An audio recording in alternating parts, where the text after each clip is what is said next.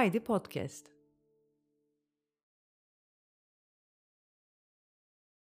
Evlere Şenlik Öykü Yazan Levni Hakan Şahin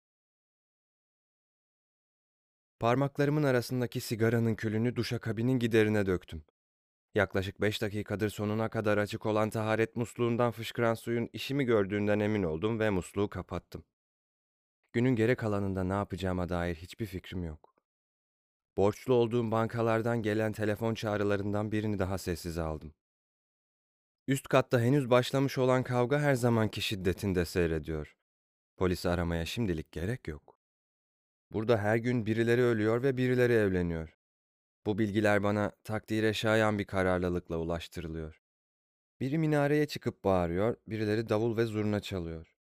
Ölenlerin öldüğünü ve üreyeceklerin üreyeceğini duyurmak için mahalle sakinleri çeşit çeşit yola başvuruyor.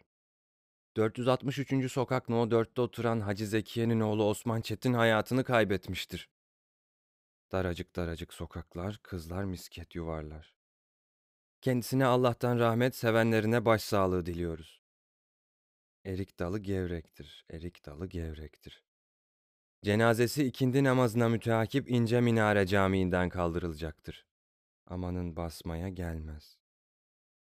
Sevgili mahalle sakinleri, ben 462. sokak No 8'de Bahar'ı özlüyorum. İzninizle biraz klarnet çalmak isterim.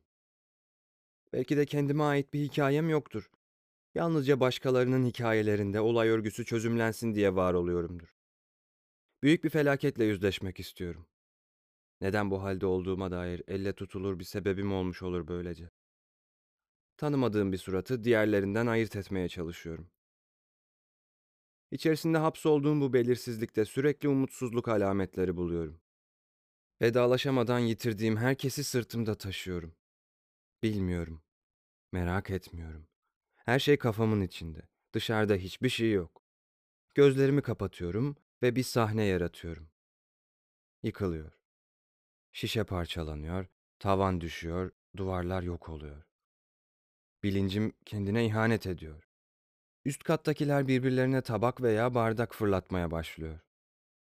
Gözlerimi açıyorum, derin bir nefes alıyorum ve tekrar deniyorum.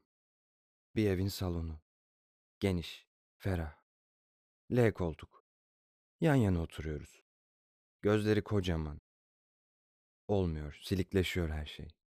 Sanki çok eski bir anıyı hatırlamaya çalışıyorum da hafızam beni yarı yolda bırakıyor. Megafondan çıkan mekanik ses 2 kilo barbunya 15 lira diyor. 3 kilo vişne 20 lira. Her şey kafamın içinde. Dışarıda hiçbir şey yok.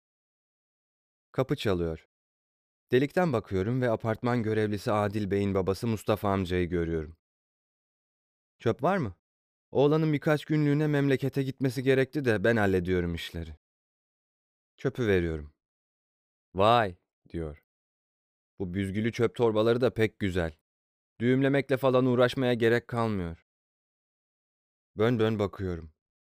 Fazla damarlı korkunç elleri ve sarkmış kulak memeleriyle dünyadaki tüm yaşlıların suratında görebileceğiniz çocuksu ifadenin uyumsuzluğu hoşuma gidiyor. İçinde yalnızca birkaç tane diş kalmış olan ağzı büzgülü çöp torbasına benziyor. Size bir şey sorabilir miyim? diyor. Aklındaki soru her neyse gözlerinin önünde tanımlayamadığı bir cisim varmış gibi bakmasına sebep oluyor. Tabii buyur Mustafa amca. Şimdi malum yönetici apartmana su deposu aldı. Duyduğuma göre şebeke suyu kesilirse depo hemen devreye giriyormuş. Doğru mu bu? Sen okumuş etmiş adamsın anlarsın. Yani doğrudur. Öyleyse suların kesilip kesilmediğinden haberimiz olmuyor. Nereden bileceğiz kullandığımız su nereden geliyor? Şebekeden mi depodan mı? Su hep akacak, hiç kesilmeyecek. Ufak bir sessizlikten sonra Mustafa amcanın benden bir cevap beklemediğini fark edip rahatlıyorum.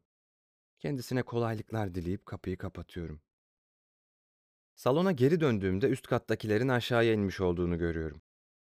Kadın odanın sol köşesinde benim sallanan sandalyemde hop oturuyor hop kalkıyor, eşinin yüzüne ne kadar da düşüncesiz olduğunu haykırıyor. Adam en sağ köşede yumruklarını sıkmış, kafasını annemin eski bir fotoğrafının yanından duvara hafifçe vuruyor ama gereğinden daha yüksek bir ses çıkıyor. Sonra salonun ortasında duran davulu fark ediyorum.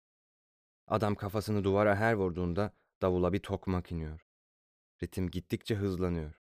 Kadının odaya savurduğu cümleler anlamsızlaşıyor. Bir ayet okumaya başlıyor müezzin. Bir anda herkes ve her şey susuyor. Detone oluyorsun diye bağırıyorum. Sehpanın üzerinde bir kasa barbunya var. Dışarıda gerçekten hiçbir şey yok.